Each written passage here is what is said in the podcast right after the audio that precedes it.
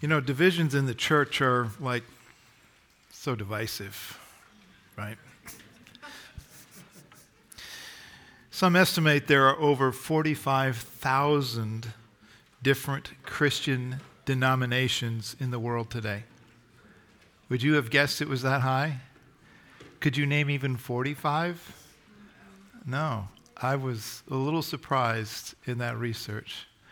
45,000. This chart only shows the families of many of those denominational splits, if you were. One of the most famous is there, kind of in the center, uh, occurred on July 16th of 1054, over a thousand years ago, when the Patriarch of Constantinople, Michael Cerularius, was excommunicated by the church based in Rome and resulted in a church split that divided the Euro- European. What's going on here? We're supposed to be in slide mode. There we go. Now behave. Just behave. All right. uh, resulted in a split that divided the European Christian church into two major branches the Western Roman Catholic Church and the Eastern Orthodox Church. The Eastern Church retaliated in return by doing what? Excommunicating the Pope. So there. a tit for tat. Here we go. We have a fight. It was Roman Pope uh, Leo III and the entire Roman church with him. They just excommunicated the church. Like they had some authority to do that, I guess. I don't know. This split was known as the Great Schism of 1054. The Great Schism came about due to a complex mix of religious and political disagreements. Now, where did that come into the picture, right? Some of the many religious disagreements between the two, Western and Eastern, were the Roman and the Byzantine, if you've heard those words names before, um, had to do with whether or not it was acceptable to use, you ready for this? Unleavened bread in the Lord's Supper. Watch out. that was a divisive issue. Okay? The West supported the practice while the East did not. Other technicalities on the Trinity.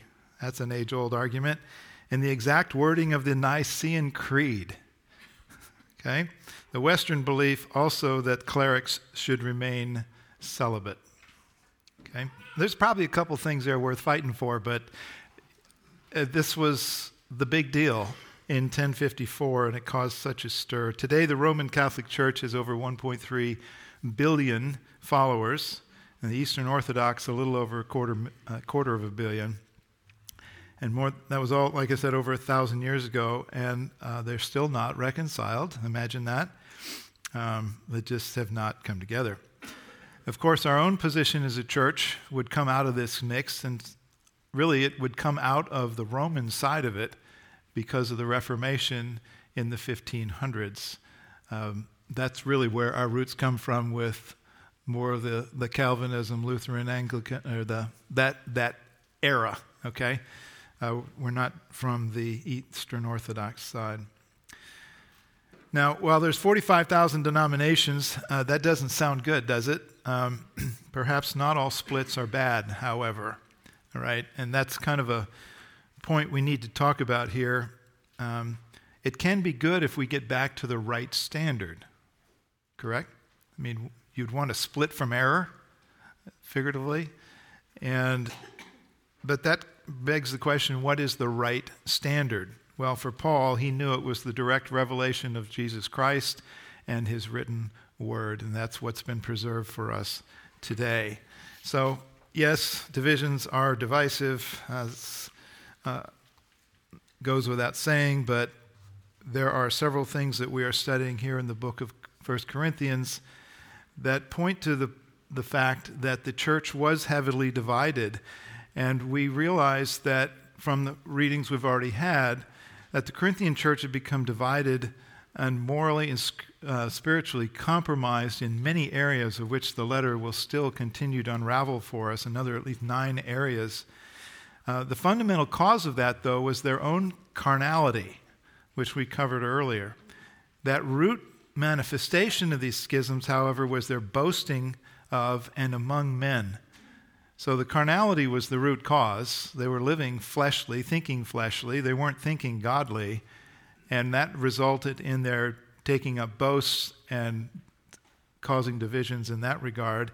And then their boasting was rooted in the fact that they were using the wisdom of men and the esteem of men rather than the esteem of God and the boast in Christ.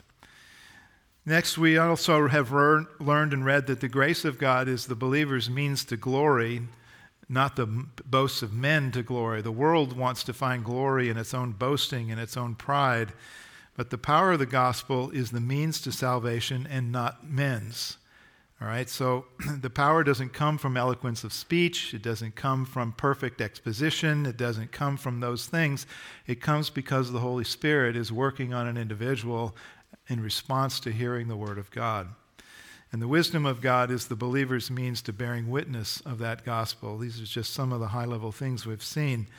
Also, the solution to schisms in the church is unity in the Word and agreement in mind. We heard that from chapter 1 verses 10 through 17.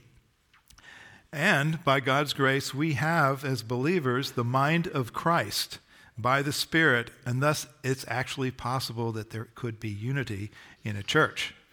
Uh, you know, if you have 45 people in a church, you could have 45 different opinions. But the point is, what are we focused in on as what brings about that agreement? And that has to do with the Word and being an agreement with the leadership of the church, as we've already discussed. So we must also have a unity around what the purpose of the church is, and that is the mission of the gospel and the spread of evangelism. Now, in today's passage, 1 Corinthians 4, if you'll go ahead and open there t- together, Paul is admonishing the Corinthian church, which has become divided and fallen into this gross error, and he wants to nurture them to have new mindsets to bring about and maintain the unity in the church. He was asking them to split from their bad ideas and get back to the core. So I'm going to read briefly the chapter 4 in its entirety. Now let a man regard us in this manner as servants of Christ and stewards of the mystery of God, mysteries of God. In this case, moreover, it is required of stewards that one be found trustworthy. But to me it is a very small thing that I may be examined by you or by any human court. In fact, I do not even examine myself, for I am conscious of nothing against myself, yet I am not by this acquitted. But the one who examines me is the Lord. Therefore, do not go on passing judgment before the time, but wait until the Lord comes, who will both bring to light the things hidden in the darkness and disclose the motives of men's heart and then each man's praise will come to him from God. Now, these things, brethren, I have figuratively applied to myself and to Apollos for your sakes, so that in us you may learn not to extend or to exceed what is written, so that no one of you will become arrogant in behalf of one another, one against the other. For who regards you as superior? What do you have that you did not receive? And if you did not receive it, why do you boast as if you had not received it? You're already filled. You have already become rich. You have become kings without us. And indeed, I wish that we had become, you had become kings so that we might also reign with you. That's supposed to be some sarcasm there on purpose. That's what Paul's doing. For I think God has exhibited the apostles, us apostles, last of all, as men condemned to death because we have become a spectacle to the world, both to angels and to men. We are fools for Christ's sake, but you are prudent in Christ. Another bout of sarcasm coming here. We are weak. Oh, but you are strong. You are distinguished. We, we are without honor. To this present hour, we are both hungry and thirsty, and are poorly clothed and roughly treated, and are homeless. And we toil working with our own hands. When we are reviled, we bless. When we are persecuted, we endure. When we are slandered, we try to conciliate. We have become as the scum of the world and the dregs of all things, even until now. I do not write these things to shame you, but to admonish you as my beloved children. For if you were to have countless tutors in Christ, yet you would not have many fathers. For in Christ Jesus I became your father through the gospel. Therefore I exhort you, be imitators of me. For this reason I have sent to you Timothy, who is my beloved and faithful child in the Lord, and he will remind you of my ways which are in Christ, just as I teach everyone, teach everywhere in every church. Now some have become arrogant, as though I were not coming to you. But I will come to you soon if the Lord wills, and I will find out not the words of those who are arrogant, but their power. For the kingdom of God does not consist of words, but in power. What do you desire? Shall I come to you with a rod or with love and a spirit of gentleness? Let's pray. Father, help us to grasp what's going on here in this chapter from Paul, that we might apply it to our own lives and to our church. There's so many twists and turns and different tones of voice and things going on. Lord, just we ask that your Spirit guide us, that we might understand the truth of what you have in store here for us. We ask this in Jesus' name. Amen. Now, the theme of today's passage is that believers are to adopt Christ like mindsets that nurture unity within the local church and prevent divisions. Now, Paul gives us 12 mindsets in three different categories. First group is that towards leaders, mindsets we're to have toward leaders. Another group is the mindset we're supposed to have towards ourselves or oneself. And the third is to have a mindset of mindsets towards the church community. And the first mindset that we're to adapt is that we are to have a mindset by regard of regarding leaders as fellow servants, not idols. And this is really gets down to the core of what was going on in the church at that time. They had elevated their pastors uh, above status that is proper. So the be regarded is to be reckoned. You're supposed to logically just decide specifically that your pastors and leaders are just fellow servants. As we read, and I just went ahead and skipped, we'd already read it, but let a man regard us in this manner as servants of Christ. Now, the word servants here means under rower, one who rows according to the direction of somebody else's direction. They're not there to steer the boat themselves, they're not there to take control, they're there to serve in the purpose of what the boat is doing, in this case, what the church and the mission is supposed to be doing.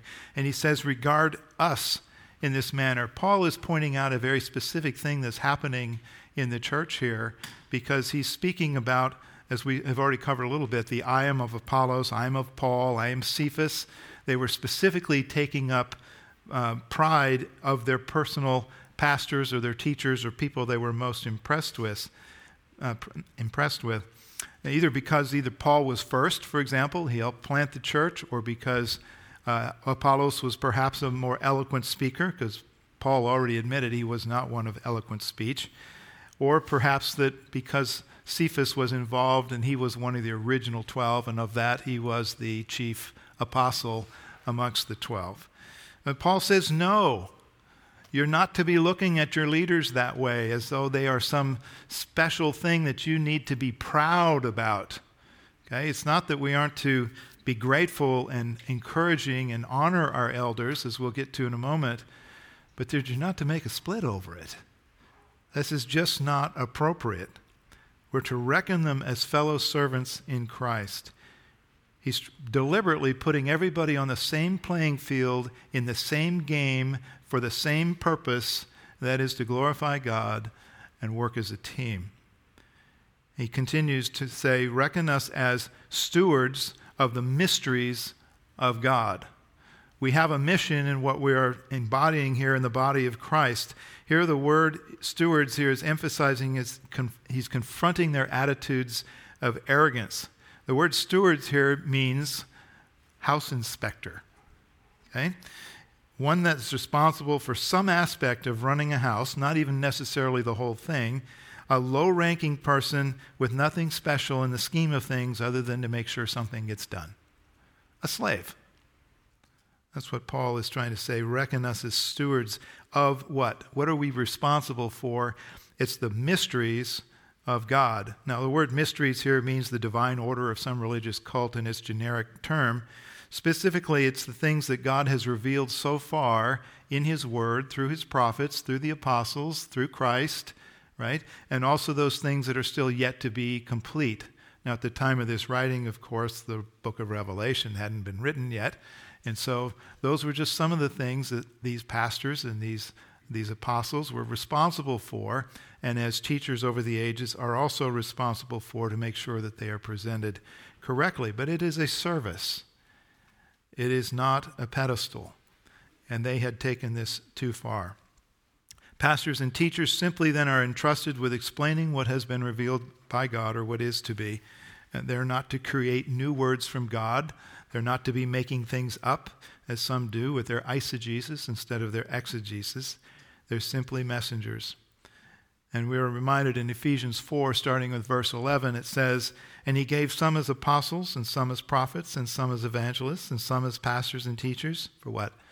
The equipping of the saints for the work of service to the building up of the body of Christ until just a few people, until we all attain to the unity, it's a key word that we've been studying, the unity of the faith and of the knowledge of the Son of God to a mature man to the measure of the stature of what? Some elevated man?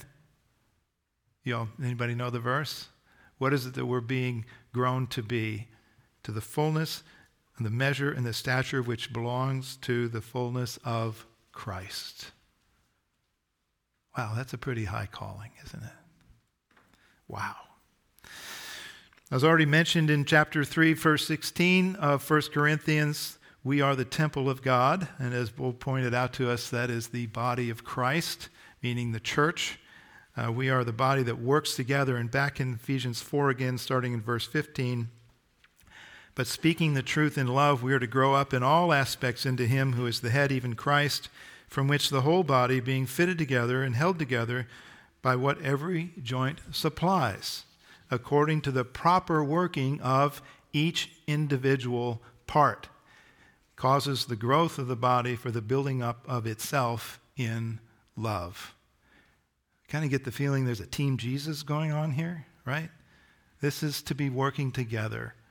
We are not to be elevating others or being proud of them in a way that causes divisions.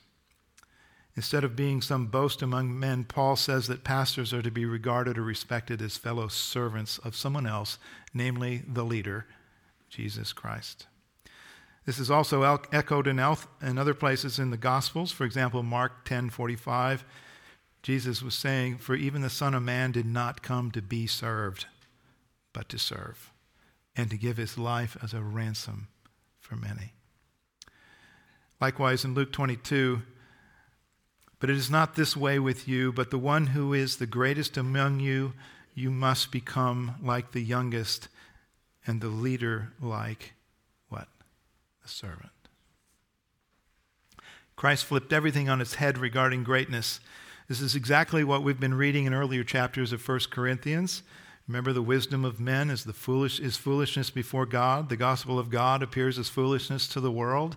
God has completely flipped all of this upside down from the sinful, proud heart of men. And it constitutes a great mystery, really, doesn't it? It's one of those mysteries of God to see things differently and to see it from His perspective. And the only way this is reconciled, this flipping around of things, is because of the work of the Holy Spirit working in each person's life. It's the only way that makes sense, doesn't it? Because we are bombarded, we are surrounded in this world by all these temptations and these claims of greatness. And, you know, as good as great athletes are, it's amazing to see what they do with all their hard work. But you know what? We're not here for that. It might be what we are, need to do personally, but do we, are we to worship them?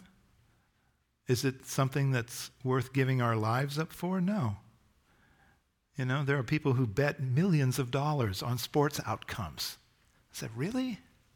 Who does that? Not me. I, I don't have that kind of money. But,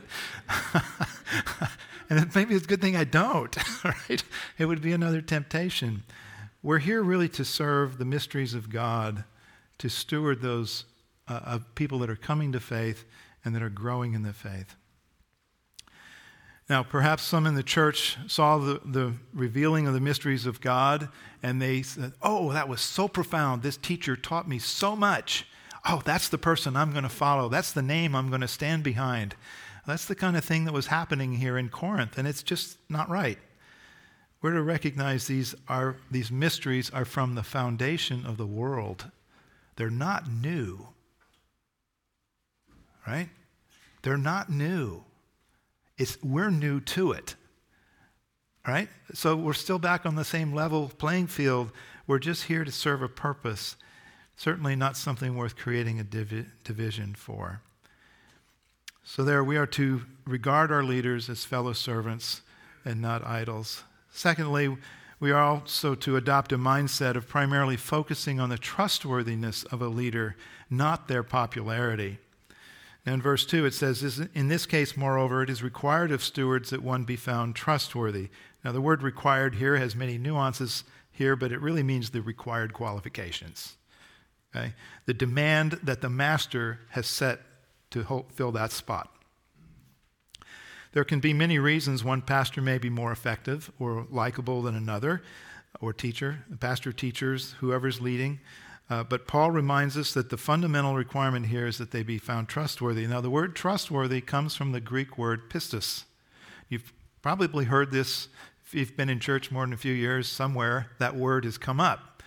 Because the English translation of that is the idea of trust, belief, and faith. They're all the same in their root idea.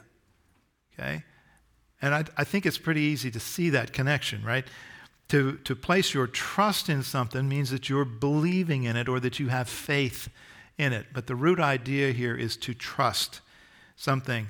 And so the steward is to be found, the, the leader is to be found trustworthy. That's really the core element of what we're supposed to be discerning about leadership. They're to be believable if you will. Are they the true thing? Are they genuine? Can they be uh, responsible? Are they true to the word? They don't add to it, for example, would be some ideas. Now, if we take a moment just to step back to Genesis 3, you can see how this is so fundamentally part of the first sin. It was the, what was it that happened there? God said, there's his word, don't do this. Don't take from the tree of good and evil or the tree of life. And so, what did Adam, uh, Adam and Eve do? Did they trust that word? Did they believe God in that word? No. They actually did their own thing, and they, they did not have faith in God's word. That, that, the pistis is the root of all three of those English translations. Likewise, we can see in the gospel that that has to be restored. And what is it that we are asked to do? We are to repent and believe. God said, My son is sufficient for your salvation. Do you trust that? You see, the same idea. It's getting back to the very core sin that started all the downfall in the first place is that we are to be trustworthy. And it's important that leaders be trustworthy because they are setting the tone for those that they minister to. We are to trust the gospel, which is the good word, that Jesus' death on the cross is fully sufficient and the only way in which one can be redeemed. There is no boast in anything other than the cross and Christ himself, which we've already heard in 1 Corinthians as well. So we are to be focusing on the trustworthiness of a person, not their popularity. Thirdly, we are also to be leaving the final judgment of others to God, not men. As we read in verse 3, but to me it is a very small thing that I may be examined by you or by any other court. In fact, I do not even examine myself, but the one who examines me is the Lord. Now, the very small thing here is the word micron. Okay, so it's a very small thing. And to be examined means to be interrogated.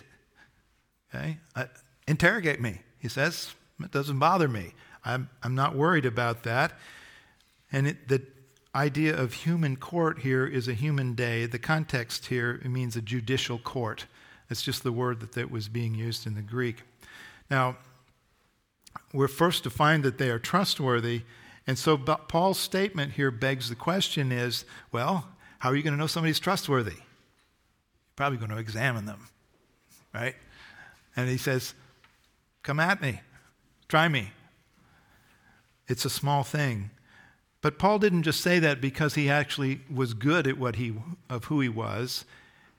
He did that because he also didn't want to have any form of compromise in his life. He was willing to take the introspection by others.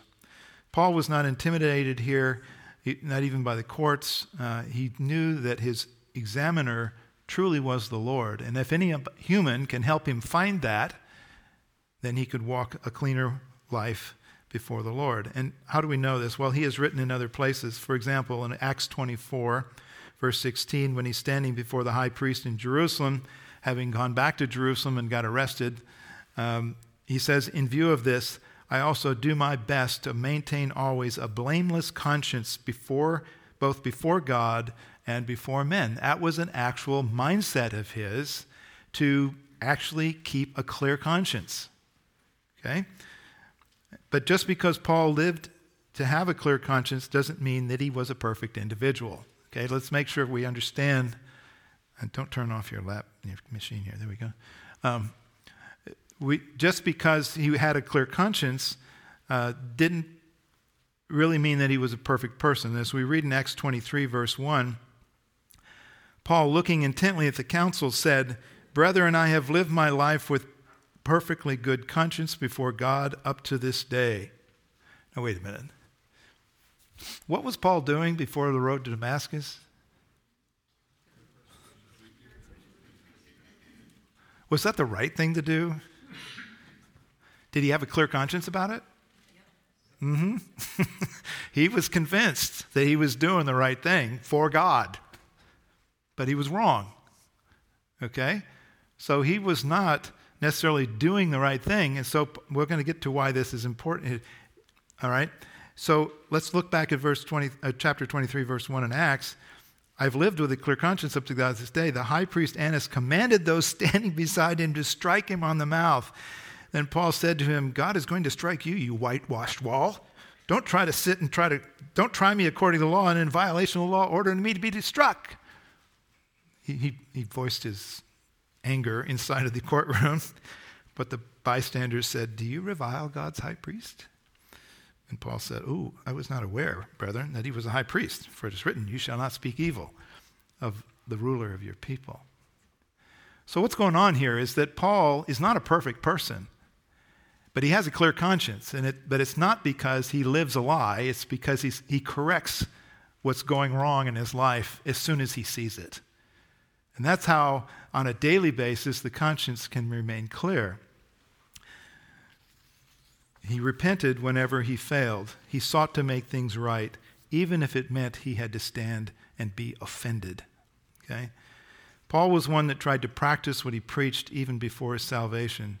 But Paul now realized being convicted that he was right about something doesn't mean it was necessarily so. As we look back at that, verse 3, um, you know, the one who examines me, the Lord. But look at verse 4. For I am conscious of nothing against myself, yet I am not by this acquitted. What a beautiful phrase. Yet by this I am not, uh, yet I am not by this acquitted. He understood that even though he tried to live with a clear conscience, that wasn't the final verdict. He held that out to God. He says, You know, I really, I don't even, I can't even judge my own heart right. I don't have all truth. I don't know everything. Now, the Corinthians were convinced in their own minds that they were right in exalting themselves and their chosen leaders. What they failed to demonstrate was a, situation, a submission to the Lord's ultimate say in the matter. They had gone off on their own. Therefore, Paul admonishes them not to think so highly of their judgmental convictions. Now, back in verse 3, Paul said, I do not even examine myself. So let's explore that for a moment. Here, he's not saying that he doesn't examine himself literally. He actually does that. He just did. Okay? I, I, don't, I don't want to see anything that I'm, I'm guilty of. i have got a clear conscience. That's an examination right there. Okay? He's, he's thinking about it. What he's trying to say, I'm not conscious about it. Rather, he's demonstrating a submission to who really does have the final word as to Paul's character, and that's, that's the Lord. Yet I am not by this acquitted. Okay? To be conscious of something is to be aware of it. To be acquitted is to mean truly guiltless. The scriptures have a lot to say about the conscience, and it's worthy, worthy of a study on its own. I'll just give a couple of highlights. I found this a fascinating study many, many years ago. There are nine additional mentions just in Cor- the first letter, the letters to Corinthians. I can't speak today. In the letters of 1st and 2nd Corinthians, there's at least nine more mentions of the conscience that we're going to come across. But here's, here's just a couple of bullets. Those who don't keep a clear conscience suffer shipwreck of their faith. 1 Timothy 1:19. Second, those who fall into the hypocrisy of liars end up searing their conscience. That is to cauterize it. That is to burn it and seal it shut. So the truth can't get in there anymore, that they can't hear the Spirit's conviction. Thirdly, only the blood of Christ can actually clear a conscience. We are born guilty, and as we mature, so to speak, we become more agonized by this or we're more aware of it. Uh, when we are confronted with the gospel, then it comes to light because of the work of the Holy Spirit. And we are forever guilty before God unless that conscience can be cleared, and it can only be done by the blood of Christ. As we read in, in Hebrews 9, starting in verse 13 For if the blood of goats and bulls and the ashes of a heifer, sp- sprinkling those who had been defiled, sanctify for the cleansing of the flesh, how much more will the blood of Christ, who through the eternal Spirit offered himself without blemish to God, cleanse your conscience from dead works to serve the living God? The blood of Christ has removed the actual true guilt of our sinful nature. So we will not be judged on Judgment Day. And the Holy Spirit continues to convict us. We need to have a tender conscience. We need to be sensitive to the work of the Holy Spirit as we are working out our sanctification with the Lord, having been saved. And where we fail, grace abounds all the more. What a comforting, comforting thought. Paul's point here is that while we are to be discerning in many things, we must hold our conclusions about ourselves with open hands to the Lord. Yet by this I am not acquitted. All right? I need to continue to seek to live with a clear conscience. We are to leave that final judgment with others, uh, with the Lord. We can be wrong. Paul continues to develop this point in verse 5 um, of leaving the final judgment into God's hand by saying, Therefore, do not go on passing judgments before the time, but wait until the Lord comes, who will both bring to light the things hidden in the darkness and disclose the motives of man's heart. And then each man's praise will come to him from God.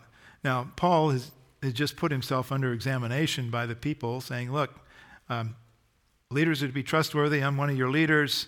Um, have at it. Uh, but I know that I'm not vindicated by my own clear conscience. By the way, you might be wrong too if you find something going on here. So be careful. He's saying, be careful. Do not go on passing judgment before the time. But at a bigger scale and worse was that how the Corinthian church at this point, because they were becoming proud of who their teacher was or who their leader was, they were in essence passing judgment on everybody else in the church that didn't agree with them. That's not good either, right? That's not going to go well. Be it for their eloquence of speech or order of succession or profound resumes, you know, whatever that was. Well, Jesus spoke to me directly, you know, whatever they could have been hammering on. But if we can't properly judge ourselves, even with a clear conscience, how can we properly judge others? But that's what was going on. And Paul is saying, don't do that just remember if, if you don't see that something's right, there's a graceful way to handle things. If there is something that needs to be corrected, try to do something about it, but don't cause a split in the church about it. Remember, we already talked in the first part of uh, chapter 1, the middle part of chapter 1, we are to trust our elders to bring about the, the clarification of issues that come up. They are godly men that are seeking, they are fallible men like the rest of us, but they are earnestly seeking to serve the Lord and his glory. And so we need to continue to, re- to resolve those conflicts in the proper way in the church. Now, 1 Timothy 5 also reminds us that in verse 17, the elders who rule well are to be considered worthy of double honor, especially those that work hard at preaching and teaching. Paul's just being honest. He says, Look, that's important. We can honor people. And he goes on in 1 Thessalonians 5 appreciate those who diligently labor among you and have charge over you in the Lord and give you instruction. Do that. But we should be giving honor to many people, not just leaders and teachers. We need to do so, give honor where honor is due. The problem is making a split over it. Stop that, he says. We can't even see our own motives well enough to uh, vindicate ourselves, how much less we can see the motives of other people. The Holy Spirit's really the one working here. Remember in Hebrews 4:12 it says, "The word of God is living and active and sharper than any two-edged sword, and piercing as far as the division of soul and spirit of both joints and marrow, and able to judge the thoughts and intentions of the heart." This is why the Lord has to be held as the final judge of other things. Now, our next group is to um, adopting mindsets toward ourselves. And the first one of these is that we are to uh, be living with scriptural bounds for behavior in the church and not exceeding them. Verse 6 Now these things, brethren, I have figuratively applied to myself and Apollos for your sake, so that in us you may learn not to exceed what is written, so that no one of you will become arrogant in behalf of one against the other. Now, what is what was written? Did they have a New American Standard or an ESV at the time? No. Did they have Revelation yet? No. Did they have 1st and 2nd Timothy yet? No. what was written? Well, the Old Testament, true. But what about what Paul has just written in the first three chapters of Corinthians? All right, you got it right in your. don't exceed what I've just written. That's the primary thing here. If we look back at chapter 3, verse 6 through 9, Paul uses the farmer idea. What, what's his point here? He's trying to say that leaders are fellow servants. That we're not to be taking up proudful causes and causing divisions on behalf of anybody in that regard. And what's he say in verse 5? Or, uh, yeah, starting with verse 5 of chapter 3. What then is Apollos and what is Paul? Servants through whom you've believed, even as the Lord gave opportunity to each one. Okay, that's great. I planted, Apollos watered, but God was causing the growth. So then, neither the one who plants nor the one who waters is anything, but God who causes the growth. What are we supposed to be boasting in? The Lord. Right? Now, he who plants and he whose waters are one, but each will receive his own reward according to his own labor. What, from men? from God. For we are God's fellow workers, and you are God's field. So that's the first figurative speech that Paul is taking and applying to himself. I was just a laborer in the dirty field of sinful people giving out the gospel. That's just, that's all I am. And then starting in verse 10, he goes on to the builder figure. According to the grace of God, which was given to me like a wise master builder, I laid a foundation, and another is building on it. But each man must be careful how he builds on it, for no man can lay a foundation other than the one which is laid, which is Jesus Christ. Now, if any man builds on the foundation with gold, silver, precious stones, wood, hay, and straw, each man's work will become evident. For the day will show it because it has to be revealed. It is to be revealed with fire, and the fire itself will test the quality of each man's work. If any man's work which he has built on it remains, he will receive an award, a reward. If any man's work is burned up, he will suffer loss, but he himself will be saved, yet as through fire. And we've already seen in the first five verses of this chapter the idea of being a servant, which we won't go back and repeat. He's just trying to set the tone here. He says, Look, don't go beyond these examples fellow servants, fellow laborers, common mission. We're to have a loving, grateful, humble sense of participation, supporting one another, not creating factions. From these examples, Paul has written what should be followed and that they should not exceed it. Now, the leaders of the Corinthian church um, had demonstrated humility, but the factions had, ex- uh, had exalted themselves. Um, I think I do need to share this example from Numbers 11 28. It's one that I hadn't seen before. But if you may recall, it's when Moses and, and Joshua are out there and they're doing their thing to battle the enemies and whatnot. And verse 24 Moses went out and told the people the words of the Lord, and he gathered 70 men of the elders of the people and stationed them around the, the tent. So now he's getting into this selection of 70 people in order to offload Moses' workload. Then the Lord came down in the cloud and spoke to him, and he took up of the Spirit who was upon him and placed him on the 70 elders. And when the Spirit rested upon them, they prophesied, but they did not do it again. So it was just a brief moment as a, a, a confidence or a reassurance that, yes, God had affirmed these people. But two men had remained in the camp. The name of one was Eldad, and the name of the other Medad. And the Spirit rested upon them. Now they were among those who had been registered but had not gone out to the tent. And they prophesied in the camp. So a young man ran and told Moses and said, Eldad and Medad are prophesying in the camp. Hear this. Now, then Joshua, the son of Nun, the attendant of Moses from his youth, said, Moses, my Lord, restrain them. And Moses said to them, are you jealous for my sake? Would that all the Lord's people were prophets, that the Lord would put his spirit upon them. Then Moses returned to the camp, both he and the elders of Israel.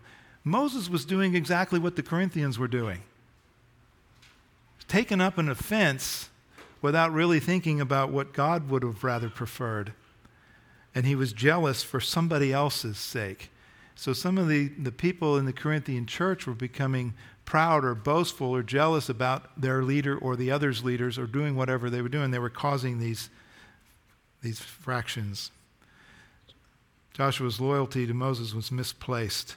And even when we do that to faithful men of God, inevitably it brings hostility to the others of God's servants. It causes envy, competition, and division. The next thing that we can take a look at here is that we adopt a mindset of recognizing that all you have is a gift and not something earned.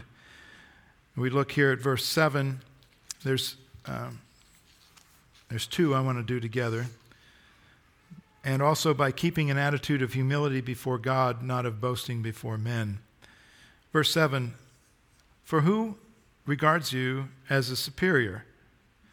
Paraphrase this means, Why do you think you're above others? Okay, that's kind of the intent that's coming out in that passage. What do you have that you did not receive? And if you did receive it, why do you boast as if you had not received it? Now, if we're, we're ultimately honest, everything we have, no matter how hard we work, comes back to the fact that God gave us breath to do it. We were given life, our life has been preserved. The Lord, is in His providence, has taken care of us.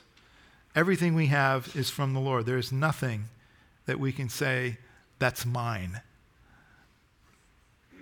As we studied earlier in 1 Corinthians 1 4 through 9, I thank God always concerning you for the grace of God which was given you in Christ Jesus, that in everything you were enriched in him, in all speech and all knowledge, even as the testimony concerning Christ was confirmed in you, so that you are not lacking in any gift, awaiting eagerly the revelation of the Lord Jesus Christ, with whom uh, uh, who will also confirm you to the end, blameless in the day of our Lord Jesus Christ. God is faithful through whom you were called into fellowship with his Son, Jesus Christ our Lord. Now, what in there did they earn? Nothing. Nothing. And Paul is driving home the point here. You need to recognize that everything you have has a gift, whether it be your leaders or your family or your food or whatever, it all is a gift by the graces of God. And that we're to have a humility before Him and not be boasting of men. Another mindset that we need to have is remembering our position in Christ, which I've just reread from 1 Corinthians chapter 1. It's not our position among men that is of any value. Sure, we climb corporate ladders and we get promoted and those kinds of things, but that's not, that's not our destiny. That's not, cause, that's not worth causing a division. You know, one of the best shows I like is Dirty Jobs. Anybody ever seen dirty jobs? It just brings home, like, you know, we need to be respectful of other people that have to do these things. And we need not to, we should not promote ourselves or be so proud that we don't have to get our hands dirty. Maybe we do. It's work, and we need to do it in the love of the Lord. But we are to remember our position in Christ can't be taken away from us. Isn't that great? What he's saying here in verse 8 now, which is our next mindset, um, you're, you're already filled, you have already become rich, you have become kings without us. Now, MacArthur, I think, rightly points out that this is really a tone of sarcasm, what's going on. And so he gives us some words to, to rethink how this sounds. Oh, you're so great. You are so rich. And oh my, you have already become kings on your own. Wow, at least in your own minds. You have coronated yourselves with your own accomplishments. That's the tone of voice that is coming out across this. Now, indeed, they were rich in Christ, but Paul is stressing the point here that you're making something of it that shouldn't be there. Then Paul turns again to play against the insanity of their attitude and says, And indeed, I wish that you had become kings so that we might also reign with you. I was like, Really? People grow up. My goodness, you have attained such spiritual exaltation that I should wish I were part of your party instead of the Lord's? How ridiculous. So, by adopting a humbler mindset in our position in Christ, we'll eventually lessen the temptation to be proud and arrogant among men. For Paul here, he spends now the next five verses reflecting on the next one. Um, that by reflecting on the suffering of your spiritual ancestry, not earthly prestige. Now, here, Paul is basically saying, I want you to really know the real truth about what some people do for you to be able to have the faith. To keep in mind of the servanthood of these. And I'm going to run rather quickly through this. Basically, the idea here is they were. Um, they thought they had everything in themselves, but Paul is trying to tell them that they have nothing in themselves. They're boasting of their great leaders, but they're failing to see the humility in their leaders. And so Paul deep dives to another extreme and gives them a reality check. For I think God has exhibited us as apostles, last of all, as men condemned to death, because we have become a spectacle to the world, both to angels and to men. Now, the word spectacle here is the idea of, uh, of the picture of Roman generals coming in from the battlefield, traipsing through the, the roads in Rome to all the cheering crowds, dragging their captured enemy behind them that they're now going to slaughter to show as a show off to the rest of the people.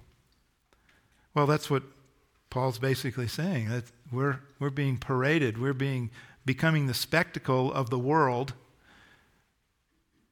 in that you know we're condemned to death. And we know that at least 10 of the original 12 were actually martyred. Paul was martyred. Apollos is uh, understood to be martyred. Is that really what you're trying to be all proud about? He goes on.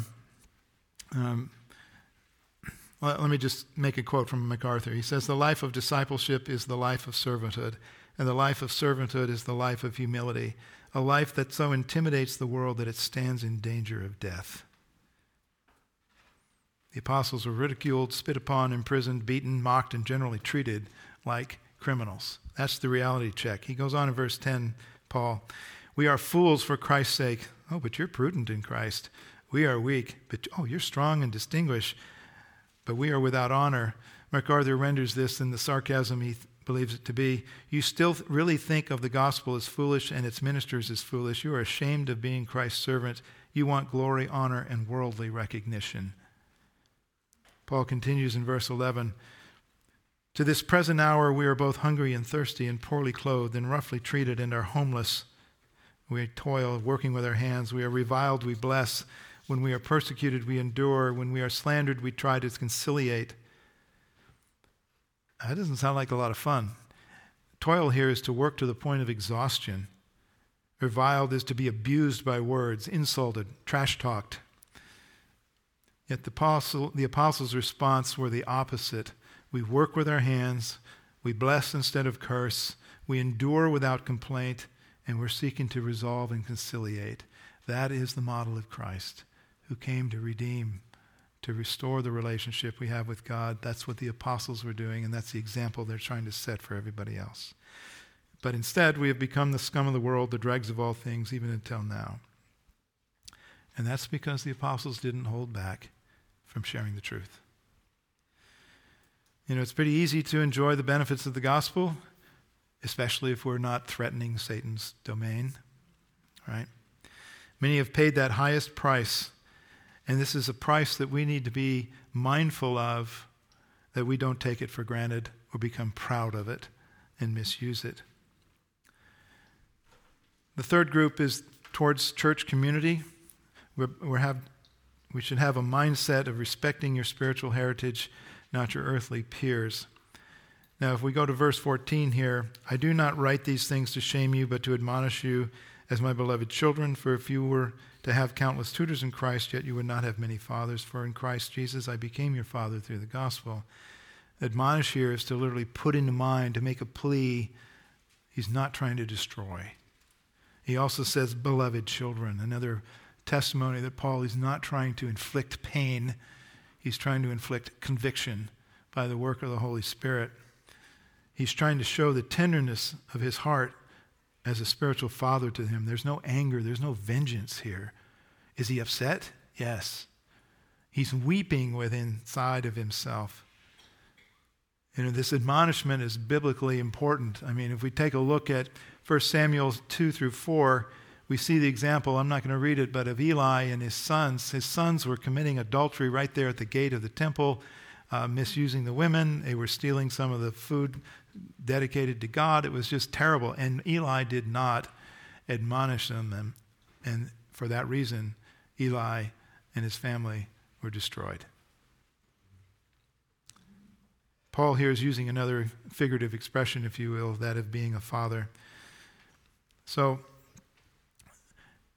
Paul is trying to basically say here, I don't want to leave anybody behind. The army didn't invent that phrase. Paul cares about his spiritual children, and we need to respect that for the people that have invested in our own lives and in the lives of those that we invest into. Another way, another mindset to adopt is by imitating the spiritual best. Verse 16, there I exhort you, be imitators of me. The word imitator means to mimic. Uh, Paul was in tune with trying to be the best walking Christian that he could be. We as already talked, he wasn't perfect, um, but he couldn't be there right now. And he wanted to be able to be their example, their role model. And this is true about how a discipleship relationship should also transpire as much as possible, is to continue to invest and care for the people that we disciple and to care for those that have discipled us. In verse 17, he says, For this reason I have sent you Timothy, who is my beloved and faithful child in the Lord, and who will remind you of all my ways which are in Christ, just as I teach everywhere in the church. So Paul is saying, Look, here's a, here's a cookie cutter of me. Um, I can't be there. I want you to see my example, but I'll send you my best sample. Timothy is one that does do what I teach, what is written, and we are in congruence with the way Christ is doing things. He was qualified to be a substitute. So we're running short on time here, but I, I think we can all probably look back at people in our lives who have maybe gotten in our face and admonished us and challenged us, and it hurt. But today we thank Him. I can think of a few people, and I so appreciate them. May we have the courage to do the same in other people. Another way that we are to have a mindset is by leaving margin for the humanity of others and not expecting perfection. As we look in verse 18, now some have become arrogant as though I were not coming to you. if it weren't bad enough to have a divided church already because I didn't show up on time, you're causing another division. Now, what's really going on here um, he got delayed, and we read about that in other parts of his, his letters. Verse 19, But I will come to you soon if the Lord wills, and I shall find out not the words of those who are arrogant, but their power. Paul was saying, I'll get there if I can, but it's not up to me. The ultimate calendar assistant that I have is the Lord, because I serve him. And if he says it's not a good idea, I won't be there. But I'm going to try, Lord willing. I will be there. And he says, then I'm going to find out if people are just making a whole bunch of words and they're really not living by what is true. MacArthur says, faith that does not result in right living may have many words to support it, but it will not have any power. A person's true spiritual character is not determined by the impressiveness of their words, but by the power of their lives. Paul was going to do everything he could to stay within the, the character of what his Lord was, to be a Christian, Christ like person. And Lord willing, he was going to be there, but he served a higher master. And so we as people should not be the judge of other people's abilities to carry things out that could be they were interrupted and for good cause. Verse 20 For the kingdom of God does not consist in words, but in power. You know, the bar is set pretty high. Your divisions are against the very word of God. Stop it. And finally, we are to have a mindset of receiving the admonishment of elders, not ignoring it to our shame. Verse 21 What do you desire? Shall I come to you with a rod or with love and the spirit of gentleness?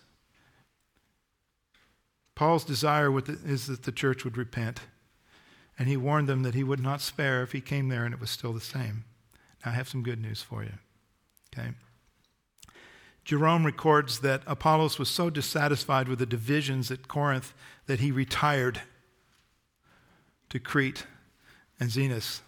Good news is still coming. Sorry. And that once the schism had been healed by Paul's letters, Apollos returned to the city and became one of its elders.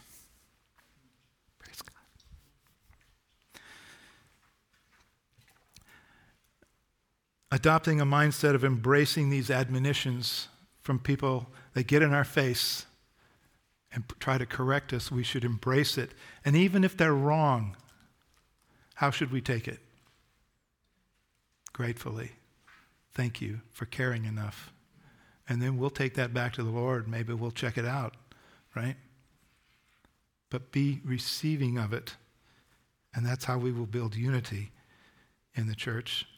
Now, I've already shared many applications as we've gone through this, so I'll just summarize a couple of others. Basically, we are concluding chapters 1 through 4, which is basically one topic after the introduction, and that is the divisions are damning to the church, and they are destructive. First of all, schisms in the church are to be taken seriously and must be admonished. Whatever part we are in that, whether we need to be a part of of admonishing others, or we are to be a part of taking that admonishment. We are to come into agreement with who we are as a body of Christ and under our leadership. Now, the leadership is to be regarded as fellow servants. We're in this boat together. We're all Roman rowers, I should say. Excuse me. Uh, and in the larger context of serving the gospel in the kingdom of God, Paul believed it was also possible to restore unity in the church. And as we see perhaps from Jerome, that actually happened. And that's something that happened because the Spirit of God was working on his people. But it took the admonishment through another leader to stir that up to work, right? So believers are also to adopt Christ-like mindsets that nurture unity within the local church. This is a mind, this is a set of mindsets that we need to have because the devil will come in any way he can and try to cause a little bit of a, fra- uh, a division. We need to nip it in the bud, if we will. Leadership in the church.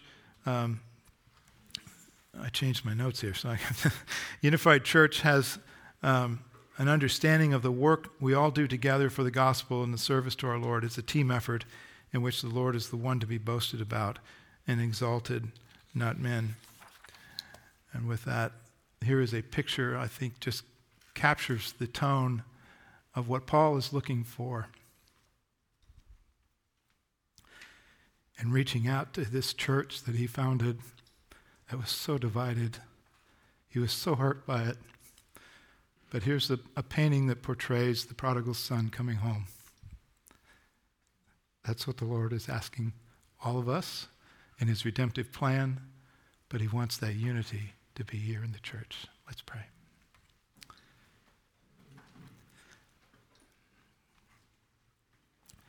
Father, we can't thank you enough for the gift of your Holy Spirit. We can't thank you enough for that verse that says, You discipline those that you love. And Father, we can't thank you enough for the power that can bring about unity and strengthen us in our faith and our walk for you. We're so grateful. We thank you for Paul's letter. Even though we are not having a division like this, Lord, may we protect it because we are wiser because of your wisdom, because of your grace. We ask in Jesus' name.